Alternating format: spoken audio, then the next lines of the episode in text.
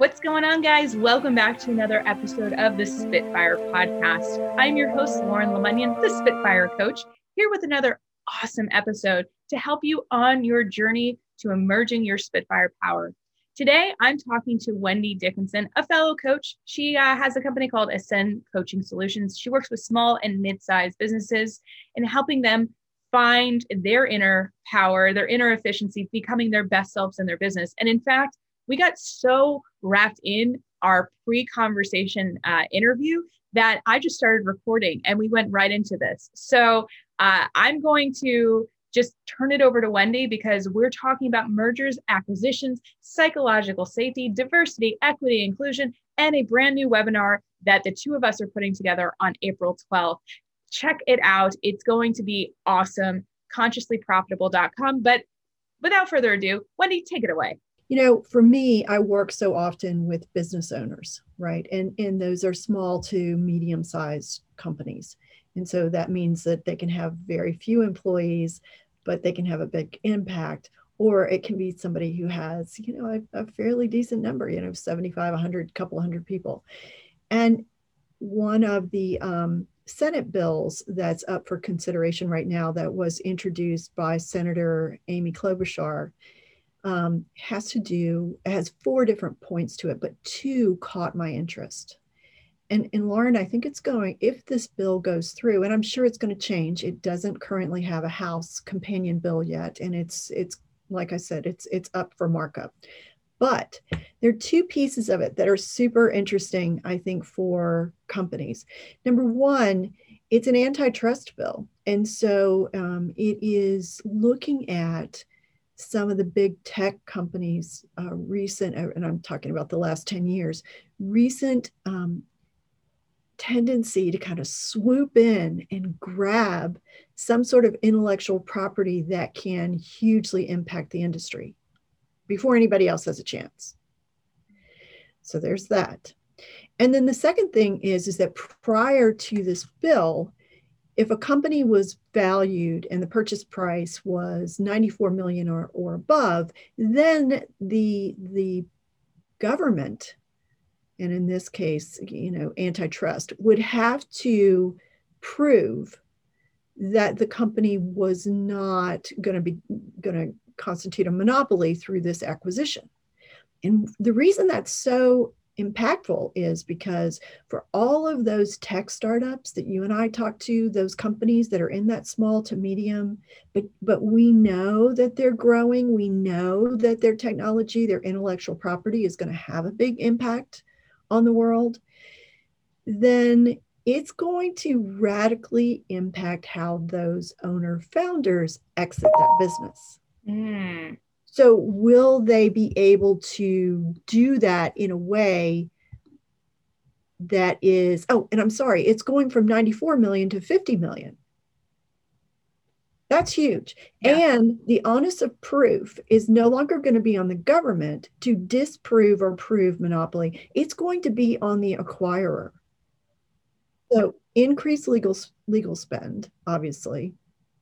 And I think it's going to probably limit some of the the startups ability to to leverage that company into an exit that's profitable for not only themselves but also their their investors and shareholders.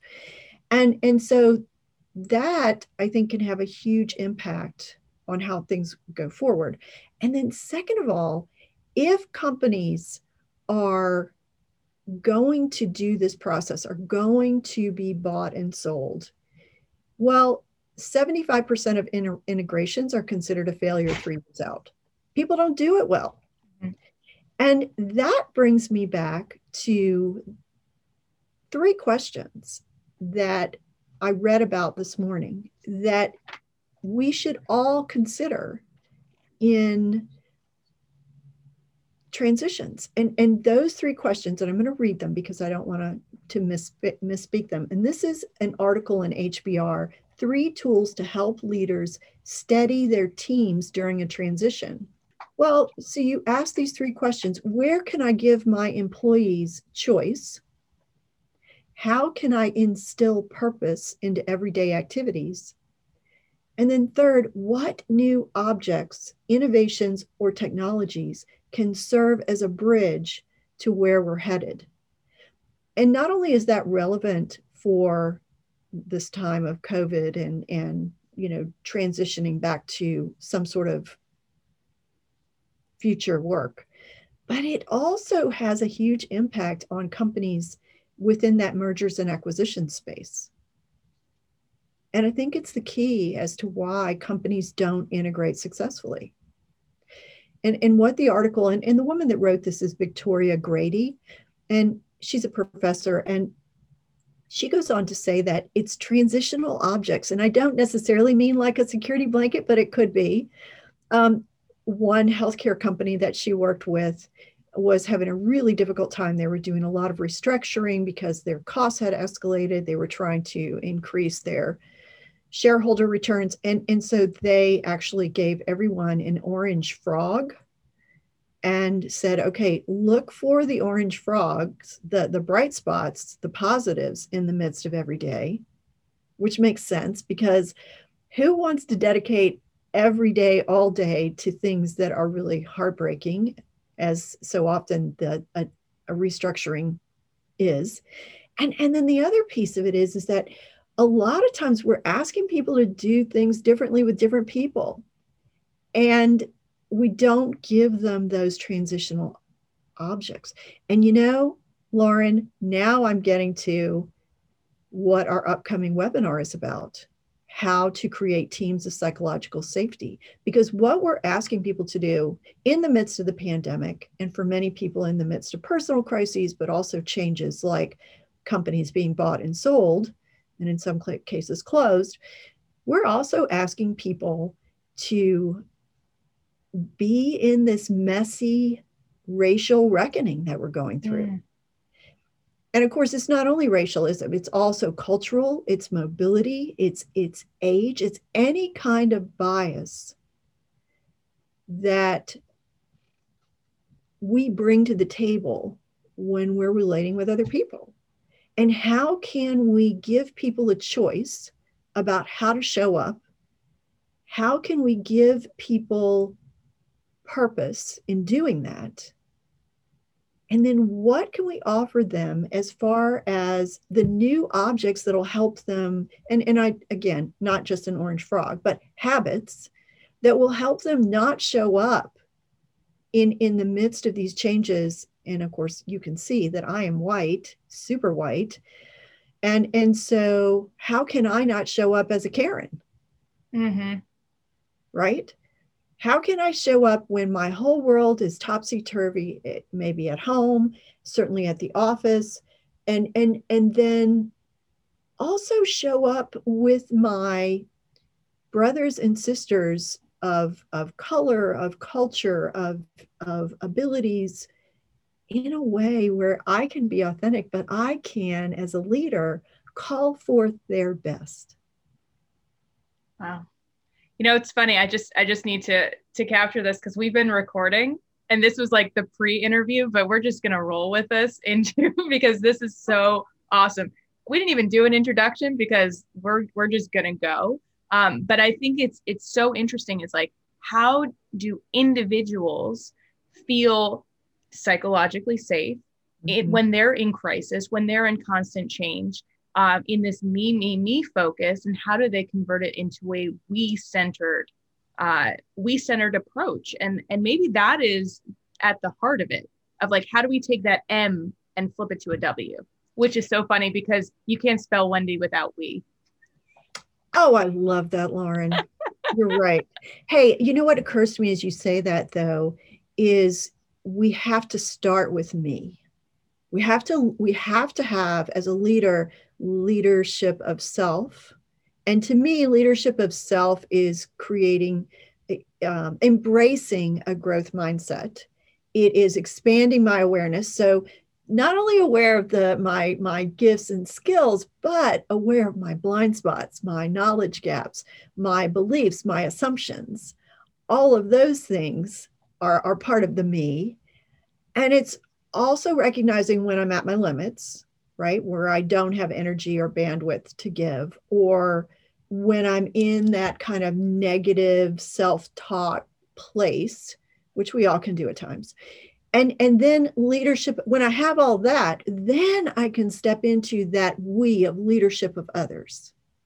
I got to start with, I've got to start with the me. I've got to start with what I bring to the table and really know what that is, not just what I would ideally like for it to be you know? Yeah. So it's it's really interesting like i'm envisioning kind of this me cup of like you know people are flipping it and trying to focus on other people. So it's not even like a, a comprehensive organizational view but it's really like how do i serve other people? But if their cup isn't full they don't mm-hmm. have the the ability the sustainability to be of service. Um, and i just want to back it up a little bit because i know as coaches we we have our own language yes. um, which unless you are like in this world or like reading books that have this terminology like blind spots and gaps and limiting beliefs of like what does that look like? How does that show up on an everyday basis? I'll give you an example and, and this is going to sound like a strange one but it was it, it struck me. A lot of um, times blind spots of course are things that we don't see about ourselves and we don't see how we're contributing to a problem. So i'm going to use a very nuts and bolts real impact. Um, I'm working with a company right now, it's a family business. And one of the members of the family brought to my attention a habit that another member of the family has. And what this person does is every time he loses a tool, and apparently it happens pretty often, that uh, and, and this is a company that does a lot of property management types of tasks right so every time he loses a tool he takes money out of petty cash and goes and buys another one so, one of the things that they're doing is they're taking a look at creating some sort of system and process, which to date they haven't had. And, and this is a third generation company. And so they've never had a system for accounting for petty cash. They keep a certain amount of petty cash, and when it's gone, they just put that same amount wow. back again. Right. and and this business unlike a lot of others is um, it's very much a cash based business. And so that for them is not a problem. However it is a problem on the long term viability of the company. Not to mention who needs 15 or 20 wrenches and screwdrivers uh, that are the exact same size? No they don't. And so it's wasteful. Um, and and that's an example of somebody who it, because it was always done that way because it's something that they have done for 30 years. That is something they saw the generation before them do. And it never occurred because it was not directly impacting that person. It was easier. Mm. And I feel like um, that's a, a great example because it's easy to see how it's impacting their petty cash, it's impacting their cash flow in general. What I think this also applies to, and again, I'm being conscious of our, our verbiage as coaches, is when we show up and we engage in the same behaviors we've engaged in all of the time and not realizing how the our words or our actions might impact someone else. So i um, have had the opportunity to speak with um, some people who are women of color who work in a, international organization, large company that happens to have an office here in my area. And so um, they, the, these women describe to me how they have had the experience of where they are sitting at a table in the lunch area and someone that they don't know comes in and says, basically, asked where is the supervisor of such and such place? They were told they were in the lunchroom but obviously they're not. And they were because one of those women was that person. Mm-hmm. but the other person just looked at the two women and uh, made the assumption that neither of them were the person they were looking for. Yeah so it becomes kind of this embedded like institutionalized thinking that it's always been done that way. You know, my idea of what a supervisor looks like is is a white older male um, that has a certain presence about them, um, and so it's it's not even that people are conscious of it, and that's why this unconscious bias is so powerful and it's so hard to unpack. Uh, so I'm I'm curious, like if, if you're let's let's imagine his name is George walking into the lunchroom, uh, he gets exposed as as his bias comes to the surface, and then what typically happens? So, in this situation, I will also add that he had the title, he was looking for safety officer, and I'm just going to say Smith.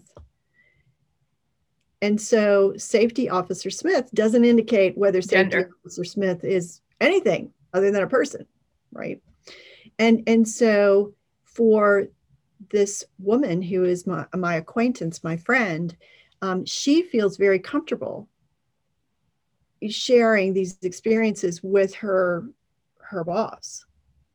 Now what doesn't happen is that the boss seldom takes it any farther. He's not comfortable because he's a white guy.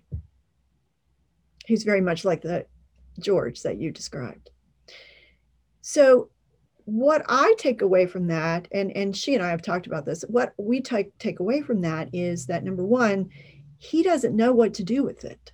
Mm-hmm. And he is unsure in her, his own um, beliefs, behaviors, blind spots, knowledge gaps. He's not always sure himself how to show up in those situations. And, and so what she has done several times is then gone beyond him and so then that person has been um, i will say better equipped mm-hmm. and certainly more prepared to then circle back with my friend's supervisor and and engage in a conversation with the three of them about this person's behavior so i think that there are inroads but i i want to point out something that i don't think is always um, obvious especially to people like me who are white and middle aged, is I am asking, or, or in those situations, my friend is having to step over her own supervisor's head, which is risky. Mm-hmm. She's then having to explain to that person and to her supervisor, and then having yet another conversation with all three of them. And at times they've pulled in a fourth or a fifth person where she's having to explain yet again. So we're asking someone who has been, and, and we could use a lot of different terminology. I'm just going to say victim, who's been the victim in this situation, mm-hmm.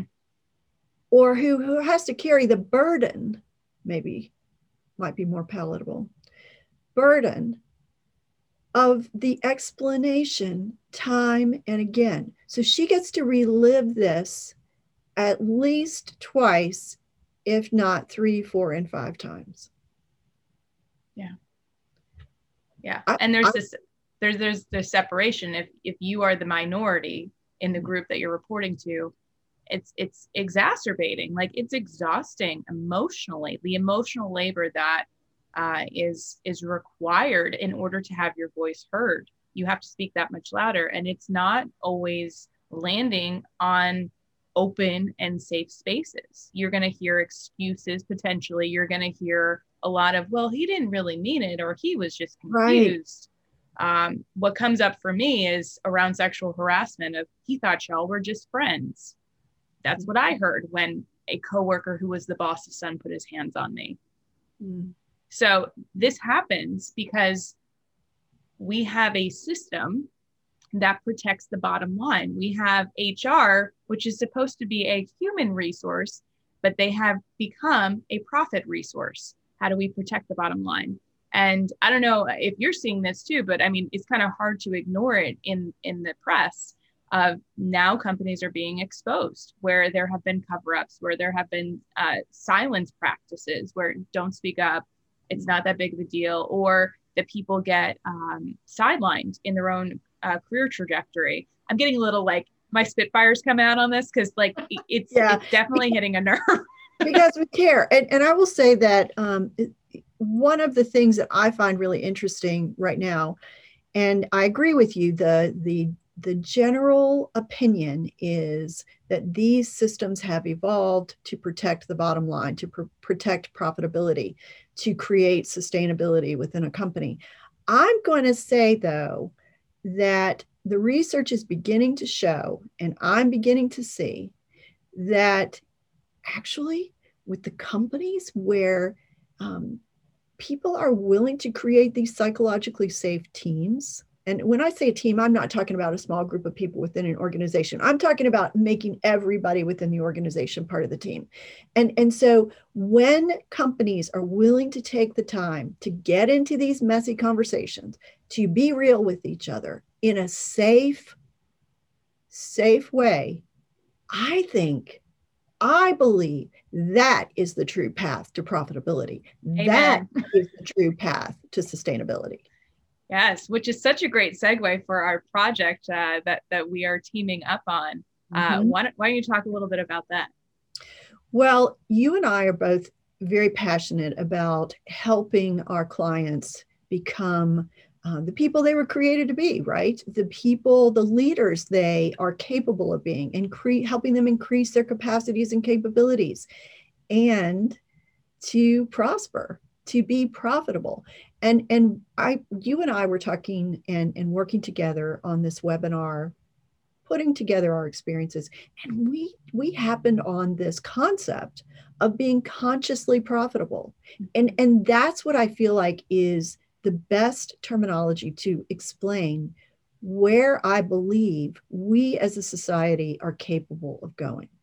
I believe the business landscape will be greatly improved sustainable, more sustainable, more profitable by being consciously profitable. And that means creating a psychologically safe team. Amazing. That was so beautifully put. And and we have uh, we've created this webinar as kind of the introduction to it of, you know, what are the pillars of psychological safety because it is a big topic. I mean, I remember reading about it maybe a year ago when when it started really cropping up around the pandemic and around um, you know racial justice and social justice issues. Um, and i was sending it to my clients and they're like where can i learn more about this? How do i work through this? Because it was not readily accessible. And and and to even acknowledge well what happens if i'm not creating psychologically safe spaces? Like am i part of the problem? And this is where the karens and the todds you know am i inadvertently doing this? And how do i stop this? Yeah. You know I I think that um, we we don't have a great way for how to net how to accumulate information that we feel is accurate and comfortable, and and so I I wish I had a magic wand for that. I don't. But what I will tell your your listeners, Lauren, is that um, Dr. Timothy Timothy Clark has written a book, The Four Stages of Psychological Safety, he's done a lot of research on this particular topic. You can take a look at his research, you can take a look at his methodology, and his research is is an accurate reflection of what I have seen not only through my career in mental health, but also um, in my career as a business coach, of where when people feel psychologically safe, they are able to show up and include others include a, a diversity of perspective. And he goes on to say that inclusion unlocks the power of diversity. And that's where I think we get back to conscious, being consciously profitable, because that allows each person at the table to contribute to the solution, to the product, to the service. And that then allows the company to become more profitable. Absolutely. Absolutely. It is it is really the best asset that companies have is is their employees and allowing them to show up as their whole self uh, with all of the things that that you didn't see before, all of their experiences because they represent your customer. They represent the world at large. And uh, the the show before this, we were talking about de-niching yourself. Like people businesses are niching themselves with their clientele or with their leadership and only having one or two perspectives. And so this opens up this whole different ball game of like what other opportunities are right underneath our nose? How do we allow people to shine and be their best? How do we really let them play uh, in this creation and collaboration? Mm-hmm. yeah. So I feel like your point is is exactly where the, the profitability and the sustainability are falling short. When companies are so niched that they are cutting themselves off from entire segments of the marketplace, they are, are really locking down their ability to grow, their ability to prosper. And, and so by including a diverse group of people and, and serving a diverse group of clients and customers, then you unlock your potential for growth and sustainability.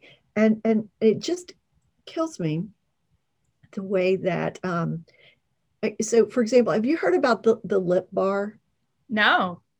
Okay, there's a woman, and her name escapes me right now, but there's a company called the Lip Bar. And this woman was someone, she's a, a Black woman, and she was working, and I want to say she was like at one of the big banks as an analyst.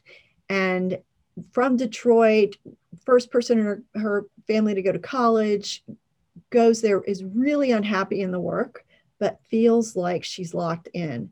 And one of the things she loved to do was make stuff. Like she got into making soap. And on a weird kind of way, she then ends up coming up with pigments or learns that there, there are pigments that exist for lipsticks. And, and so she's like, I want to try to make lipsticks for Black women. And she does. And so she makes these in her little apartment for years getting her friends, her family, everybody else to try it out. And then suddenly she has created this company of the lip bar. Now, the interesting thing is, is that she created it initially, of course, for women of color. However, other women are finding her lip colors very exciting and very fun. And so she's now in Target and such. So, yes, it makes sense and you and I found this so often in different places, especially in our coach training school, about choose your niche. Yes. Okay. However, do you want to just serve that one? Mm-hmm. Or is there more? Is there more that you can do, that you can um, do to increase the diversity of your client and customers? And I think that the answer for most of us is yes. But I also think, going back to my friend's story about being not being recognized as the safety officer, is that we don't, we get locked and loaded in doing certain things over and over again. Mm-hmm. And we forget that we're all middle aged white men sitting around a table and we went to Stanford, Harvard, or Wharton. Yeah, it's like the autopilot of leadership. Yeah. There's yeah. so much more. Wake up. Yes. Yes. well, they're I'm women. They're people of and they're people of different types of mobility. They're people who have different neurodiversity. There are people who are people of color and different cultures and different all sorts of opportunities that can bring they can bring their perspectives to your attention Absolutely. It, I'm excited about it. In fact, um, the other day I had a, a call with one of my clients who's a nonprofit, and they said, We really want to make diversity on our board um, a top priority. And I said, I'm really happy to hear that because that was one of my concerns about, you know, working with you all, that that you were locked into kind of this this bro code. And um, and I think I think there is a willingness. I think there is an openness, but I don't think people know where to start. I think diversity becomes like their goal but they don't understand well what does a psychologically safe environment look like? What do inclusive uh, environments and cultures look like? What does equity look like? So you know when we started talking about this uh, this idea for the webinar you know this is really the first step of many in in a diversity equity and inclusive process and practice. You know lauren the other question that i would ask you in in looking at the board that you're talking about is what what steps do they feel safe taking mm-hmm. and I, I think that that's where a lot of people um, become paralyzed is that when the issue does come to their attention when they are willing to take a step they're just not sure which one is safe for me to take. Yeah. And I, I think that um, going back to the me and we, I, I think that this is where having a webinar and, and then offering people the opportunity to be involved in safe, guided, inclusive conversations allow people to look at what steps will they will they be willing to take? What actions are they willing to take? What beliefs and assumptions are they willing to shift and change yeah and that goes back to those three questions right so so again what's the choice mm-hmm. what are the choices is there only one one step that makes sense to take when i find my clients engaged in either or thinking i usually realize that there are there are way more options than that how about yeah. you well yeah. so i always challenge them and i said so what if we replaced or with and I know, right? What would show up? And they're like, wait, what? I know. I can choose. I yeah. can create. Yeah, yeah, yeah. that just like blows their minds. Like, pew. Yeah, and and then that thing of how can I instill purpose in everyday activities? And that's why I think it's so important that we understand that the more d- inclusive and diver- diverse and equitable that we are able to um, have that representation around our decision making and design thinking tables, then we have the opportunity to really drive our purpose our mission our mission and our vision right? So so it becomes meaningful work. Even though it's hard to make those changes even though it's scary to make those changes and a lot of times it challenges our our personal identities. Mm-hmm. and and i'm talking about core identity there as well as relational that then i feel then we are are challenging people to stay in that discomfort right getting comfortable with being uncomfortable mm-hmm. and and again knowing that they're they're in it for the purpose for the mission for the vision and they get to choose what their transitional bridge is. So again, it's the and, not the either or. Yeah. It's so amazing though when when I when I work with clients, they have been so trained to follow the binary of it's this or it's this or tell me what I'm supposed to do that when they are given the option of choice, they don't even know what to do with it most times because they haven't felt psychologically safe. Yeah. And and you know, it's interesting. So our brains neurologically, if this is going to sound weird, but our brains, if we can get out of that either or, even if we can just introduce one more option, we have an 80% chance of making a better decision mm. than if hmm. we just have the either or. That's amazing. Isn't that interesting? So amazing. Yeah. Well, I'm I'm really excited um, to do this webinar on the 12th. Uh, we have a landing page called uh, consciouslyprofitable.com that uh, has all the information there. And, and we're also going to be doing a three part series called Inclusive Conversations to Follow. Um, I think this is really awesome work because we're, we're taking, you know, we're always looking for more studies and more information, but this is the first that I've seen that really takes on inclusivity and, and safety and really puts the practice of like, we're all going to shed it, shed it down and like get to the heart of what makes us uncomfortable and really like create the space to sit in it and work through it. Yeah, I think the webinar is going to offer people some a framework to begin to think about what practices they could put into place. I think that the inclusive conversations that will happen afterwards is the opportunity to actually practice it mm-hmm. before you take it out into the big world. Yeah, like a baby giraffe. Yeah. so it's that opportunity to practice in a safe space before you have to risk your career or risk your reputation or whatever that happens to be. Right. Yeah. Right. I also, mean, they, I'm sorry. I just want to again mention and you know have people read that book, The Four Stages of the Psychologically Safe Team. Yeah. I mean the four stages of psychologically psychological safety. Ah, gosh, Lauren. we'll get that. Well, maybe we need to write the follow up ah, yeah, there we are.